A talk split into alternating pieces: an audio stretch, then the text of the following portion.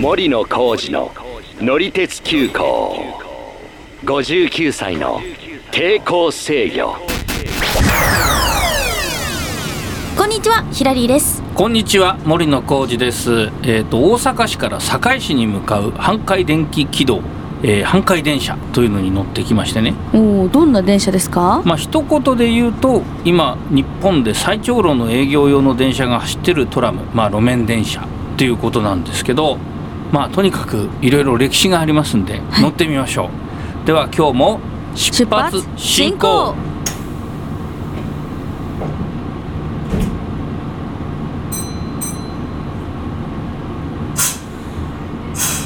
えっとね、1月27日に、えー元近鉄広報、まあ、名物広報の、えー福原さんという方がいらっしゃるんですけども、はい。その福原俊弘さんと行く、えーレトロ阪海電車161号車貸し切り乗車体験というのが、まあ、そのありましてですねそれにちょっと私参加してきたんですね。はいはいはい。でえまずこの阪海電車の生い立ちというのがありまして、うん、これがねちょっといろいろ聞くとまあ意外だろうなっていうところがあるんで、うんこの電車のね161号の走行の音と一緒に聞いてもらおうと思います。はい、動きます。はい。えー、じゃあですね、あの、その都度改正します。はい、えー、ご考えお切れしました。はい。えー、まずですね、あのこの阪海電車は、もちろん電気で動いてます。でも、電気で動く前から走っていました。大阪馬車鉄道、大阪馬車鉄道という会社、もちろん電気になる馬車が、この車両も少し小さくてコンパクトで軽い車両を大場さんがポコポコポコポコ引っ張って走ったのが始まりですそして皆さん今乗った駅あの天王寺前から、えー乗ったんですけどももともとは四天王寺さんの前西門西門からこの阪海電車大阪馬車鉄道がずーっと走っておりましてあの鉄道が引かれた理由はよくご存知かなと思うんですけどもお寺神社社寺があるところに引かれました。えしたがって天王寺さんから住吉さんたくさんのお参りになられる方が乗られるということで今でいうテーマパーク。結構こう、うん中自体はうん。そんなにこうなんていうのかな昔の電車って感じの音ではなさそうですね。あ本当、うん。結構ね乗ってる人からするとねあの、うん。まあ、特にその割合僕らと一緒かその上の方が多かったんで、はい。昔の電車乗ったことある人がいたんで多かったんで、うん。まあ、懐かしいなっていう感じでしたけどね。へえだけどまあとにかくちょっとびっくりしたんじゃないかと思うのは、うん。馬車鉄道。はいはいはい。馬車鉄道。そうもともとねその福原さんが言ってたように馬車鉄道からスタートしたっていうことでね、ああはいはいはい、うん。あのまあ、明治時代他のところにもいろいろあったし、まあ、東京でも馬車鉄道が走ってたっていうことはあるんですけどもね。あそうなんですね。うん。もともとは馬車だったんですね。そうそうそう。まああのそんな本当に短い期間だったみたいですけどね、あそうなんだ、うん、でもうすぐあの電化してね電車にしようってことで、まあ、工事が始まったっていうことなんですけど、うん。あのまあ、あともう一つはね、えー、とお寺とか神社を結ぶっていうことで、まあ、関西のあの鉄道、えー特にその明治の後期に、えーいろんな鉄道が今走ってる最初の区間を、まあ、開業させているところが多いんですけども、はいはい、まあ、この電車もですね、えー四天王寺、えー住吉大社と沿線に大きな寺社があるようにですね結構その参拝客を見越した路線って多かったんですよね。あそうなんですね。なんかちょっと観光列車っぽい感じ。そうですね、まあ、ある意味今のテーマパークみたいなもんだったかもしれないですけどね。ね。昔の人たちにとってみるとね。うん。まああの特にこのお阪海電車の場合はですね住吉大社にはもう本当にもうあの停留所の前にもうその神社があってはいはい。でもう道路沿いからも見えるし、まあ、だから止まったそのところによっては途中でまあその路面だから止まるんですけども、うん。境内のあの太鼓橋っつってねこうふわっとこう太鼓のようにこう盛り上がった橋があるんですけど、はいはい。あよく見うんる、うん。でそれがね信号のタイミングで見えたりとかねするとなんとなくこう 得したようなというかねご利益があるようなねね。まあ、そんなような感じがするとうん。いうとこもありました。でまあそのさっきその馬車鉄道の話はしたんですけども、はい。えーとね、このお路線のですね東天下茶屋っていう駅にはですね記念碑があると。で何の記念碑ですか？そうあの馬車鉄道の記念碑。へえ、でねそのホームページにも書いてあるんですけど、えっと明治30年の5月に設立されたと。うんで馬車鉄道っていうとまあ今はね風変わりな感じを受けるかもしれませんけども、まあ、当時としてはモダンな交通機関。まあそうですよね。それまではね歩くかねかカゴとかねそそういうものしかなかったわけですから。かなりこう幅広くなったんですねここで。うん、でね明治33年に、えー天王寺西門前から東天下茶屋が、えー開通したということでその後はまあ、えー住吉の方まで行ったと、うん。うん、行ったんですけども、えー一旦そのさっき言ったように馬車鉄道は廃止されて電化してゲージも回帰されることになって、まあ、大阪馬車鉄道ではなくてですね何は電気軌道という会社になってたんですがその工事中に南海鉄道に合併してで明治43年。うん。明治43年の10月には電車が走り始めたと。おだ割と本当にすぐですね。そうそう。だから明治33年に馬車鉄道としてスタートしたけどもその10年後にはもう電車が走ってたと、うーん。うん、いう感じなんですね。で今回乗った車両は、はい。えっとまあ、そこまで古くはないですよ。明治時代ではないですけども、はい。うんもう161型の、えー161号という車両ですが、うん。えーいつできたかというとですね昭和3年。今からね96年前になりますね。すごい。もう100年 もう少しで。そうそうもうあと4年かな、うんうんうん。ですんでね。すごいですね。まああの SL とかでね復元されてこう今観光用とかに走ってるというものは、もうちょっと古いのありますけどもこの年代でずっと営業用として使われてたものっていうのは今あの他にはないと日本で。ということをまあちょっと、えー福原さんにもお聞きしたんですけども。えもう当時からそんなにこう、うん車両とかもリメイクされたりはしてないんですえかね？ーっとねまあされてるとこもあります。例えば今はそのねワンマンカーで運転されるんで。そっかそっか昔は違ったんだ。そう車掌さんも乗ってたししかも今 IC カードとか使うじゃないですか、はいはいはいはい、はい、ちゃんとね使えるようにねあそう取り付けられてます。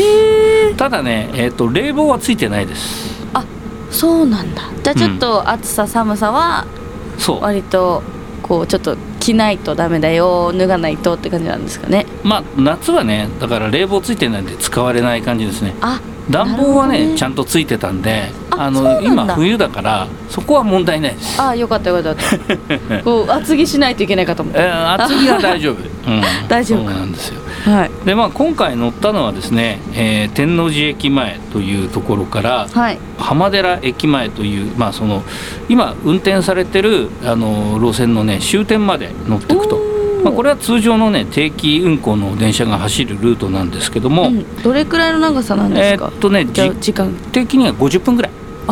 割と長くそうですね。ゆっくり走れる。まああの並行する南海電車に乗るとねもうちょっと半分ぐらいの時間で行っちゃいますけども。はいはいはい。まあでもええ。楽しいですもんね、そうそうそう。こうまああとはねあの実用的には本当自分の家の近所にこう停留所があったりとかうんうんうん。さっき言ったようにその神社の前でね降りてすぐその行けるとか、そうです、ね、まあそういうところがあのやっぱ便利です。普通のなんていうのかなこう電車よりはこう気軽にそうですね。ね。そう今はね全線乗っても230円で乗れるんであのまあ、ちょっと料金とかもねちょっと一時変わった時期もあったみたいですけどまうん。あそれも気軽な感じですよね。はい。で終点がですね浜寺駅前っていう駅というか停留所なんですよ。うん。まあ、天王寺駅前っていうとこからそれあの正式なその停留所名が天王寺駅前で終点も浜寺駅前ということで、まあ、電車なんだけど駅、まあ、他の電車の駅前を、まあ、停留所名にしてるっていう感じですよね。でこれはさっき言ったその南海の本線の浜寺公園っていうあの駅が近くにあってあと逆にその浜寺公園という公園自体もまあすぐ近くにあるんですけども、うん。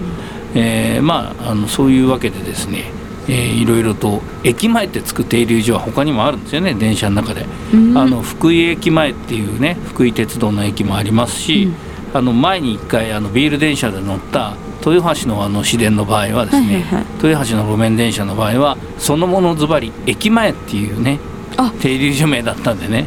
そっかそうだったのか。そうなんです、あなんか本当バスみたいですね。うん、まああの確かにそこは近いところがありますね。ね。うん、まあ浜寺駅前には駅舎があって、うん。まあ、そこもなかなか風情あるんですけども、あの南海本線の浜寺公園駅っていうのはですね、まあ、今はあの建て替えられたというかちょっと高架になったんで昔の建物はその駅舎としては使ってないんですけども、はいはい。えー、と元々はですねもう明治時代にですね、えー、と東京駅も設計したあの辰野金吾という、まあ、本当当時の建築のまあ親分というかね、うん。大先生があのいらっしゃったんですけども、すごい。はい、その方の設計で作った駅舎だった。へえで、えー、とちょっとその今はですねもうあの駅舎としては使われてないんですけども、建物はちょっとこう移設して残してああってへえ建物自体はあるんでそう。すねなんかねカフェとかも入ってるらしいですう今は。いいじゃないですかレトロな感じの、そうなのでまあちょっと今回はねあの折り返しでもう決まった時間で帰らなきゃいけなかったんで、うん。カフェには行ってないですけど、うんうん。まあ、ちょっとそういうのもいいなって思いながら。いいですね。遠目にねその古い駅はあの見る時間があったんでちょっと写真も撮ったりとかして帰ってきたんですけどね、はい。え、うん。これですか？そうそう。この駅があの旧えー浜寺公園。おしゃれ。すごい洋風な感じそうですね。そうもう洋風な感じです。洋風レトロみたいな。うん。まあ本当にあの明治時代のね、えー作られたのかな、うんえーすごいあの立派な駅なんですけども昔僕もねこの阪海電車乗ったことあるんでその時にはあのまだこの旧駅舎が駅として使われてたんですね、でそこからまあ移動してこの阪海電車の方に来たんですけど、はい。まあ、その時はあのこれがその有名な浜寺公園の駅かと思って感動してきました、へえでまあ東というかね東京の方では田園調布の駅も昔すごい立派で有名でしたけども、うん。まあ、それもちょっと今、えー一部なんか残されてるところもありますが、まあ、駅はちょっと地下になったりして変わってます。浜寺公園も高架になって変わってるっていうことで、まあ、ちょっとその西と東のね両横綱っていう感じが僕の中ではしてるんですが、えーそういうとこもちょっと近くにありました。で帰りはですね恵はい。比寿町というところまで、えー行きました、恵比寿町。うんえーっとこれはですねえっとなんかまあ阪海線ってもともとその阪海線という方の電車の終点なんですね。本当今だから天王寺から来るのは途中はなんか別の路線だったりするんですけどもえーえーちょっとややこしい感じなんでね、ますあややこしい感じなんで後で地図の路線図でも見て ちょっと理解してもらおうと思うんですが、まあ、帰りはですねあの何がすごいってあの車庫があるんですけどもこの阪海電車の、えー阿鼻子道という駅の近くにあるんですけども、うん。えーそこのね阿鼻子道で降りて車庫にもちょっと中入ってきました。でまあいろんな電車の写真を撮ったりとかね。であのもう今はその古い電車っていうのはあもちろんあの走る日もあるんですけども、うん。なかなかその、まあ、冷房がついてないからちょっと夏は走らないとか、はいはい。それとかあのちょっと床が高いもんですから、あそうなんだ、はい、ちょっと乗り降りが大変だっていうことでね、まあ、お客さんの中にはやっぱりちょっとあのそれは辛いから次の電車まで待つっていう方もいらっしゃったりすることもあるんで、まあ、そんなにあの頻繁には使われてないみたいです。ただたまに普通の定期電車として、えー入ってくることもあるみたいですけども。へえでもうん。これはうん、この車庫に入ってるのは全部路面電車なんですよね、そう全部路面電車ですね。それは普通のところも走れるんだまあ普通のところっていうかこの阪海電車のその電車の線路はまあ基本走ります。ああなるほどね、うん。同じ会社だからそうそうそうそう。でちょっとその中には、ね、あの堺トラムっつってね新しい連接式の、まあ、今風のトラムもありますんで、まあ、それはちょっと一部区間入れないところもあるみたいなんですけど全部結構おしゃれですね、そうなんです。もうまあ昭和レトロっぽくておしゃれっていう感じがね、うんうんうん。しますけども。で、えー最後はまあ大阪のうん街をですね夜まあ夜ではないな。また夕方ぐらいですけども、えー走っていくっていうことなんですが、うん。あのこの161号の電車にはですねあの車内にこう紐がこう貼ってあるんですよ。紐？そう。なぜかとこの紐ね引っ張るんですよ。ではあ要はその前後の運転台のところにつながってて、うん。まあ、後ろに立ってるその車掌さんがね、うん。昔は車掌さん乗ってたんでそれがチンチンってこう引っ張って押すとあこれが合図になって、よくはい、聞くやつだ。よく見るやつだ、で電車が走るとまあ、これがまあ、ねちんちん電車っていう名前の由来だっていうことはあねそういうことなんだ、はい、聞いたりとかもしましたけど。路面電車だけだったってことですか？そうやって鳴らすのうん。まあ路面電車は鳴らしてました。まああとだから普通の電車でもベルがついてて、うん。あの会社によってはベルをチンってこう鳴らしてあの発車の合図にするってとこもあったんですけどね、うん。ただその普通のその何両かつないでる電車の場合はあの紐で引っ張るわけにはいかないんで、うん。もうかなり昔からその電気式のベルがついててでこうチンと押してその運転手さんのところにそれが響いてっていう感じにはなってました、まあその紐で引っ張るのはもうちんちん電車ならではっていう感じだった。からだったんだ。知らなかったな、でまあ夕方、まあ、さっき言ったね終着駅に着きましたけどもあとまあこれ終着駅あの、えー、と通天閣にね近いとこなんですよね、うん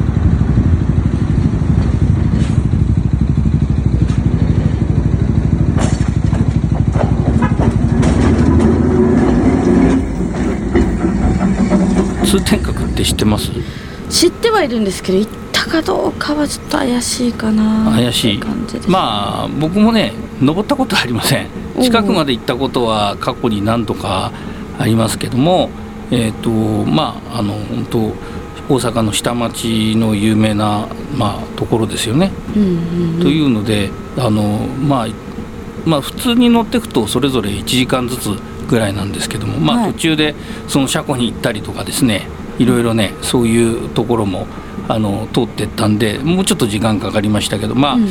えー、と3時過ぎぐらいに出て、えー、1回4時前に、えー浜名寺駅前かまで行って電車の車庫を見て、うん。でまた終点の、えー恵比寿町まで行ってと。いうことなんでまあ、まあ半日ぐらいですけども、うん。なかなか充実してましたね。そうですね、うん。まあ、ということでですね、まあ、とにかくあのこういう貸し切り電車もたまに走りますしとにかく普通にね乗ってもあのいろいろ楽しめるスポットとかあの電車自体も楽しいのではい、まだちょっと行かなきゃなと。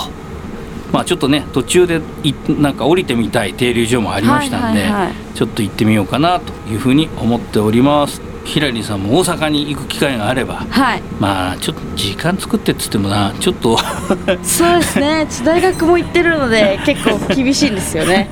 実は、まあ、それはあるからね。まあちょっとそう簡単にはいかないだろうけども、うん。まあ機会があったらぜひ皆さん乗ってみてください。ということで、えー本日もご乗車ありがとうございました、えー担当の車掌は森野浩二と乗客のひらりでした。えー X で、えー写真なども載せてますんで、まあ、今回撮ってきた写真、えー見てもらいたいと思いますんでよろしくお願いします。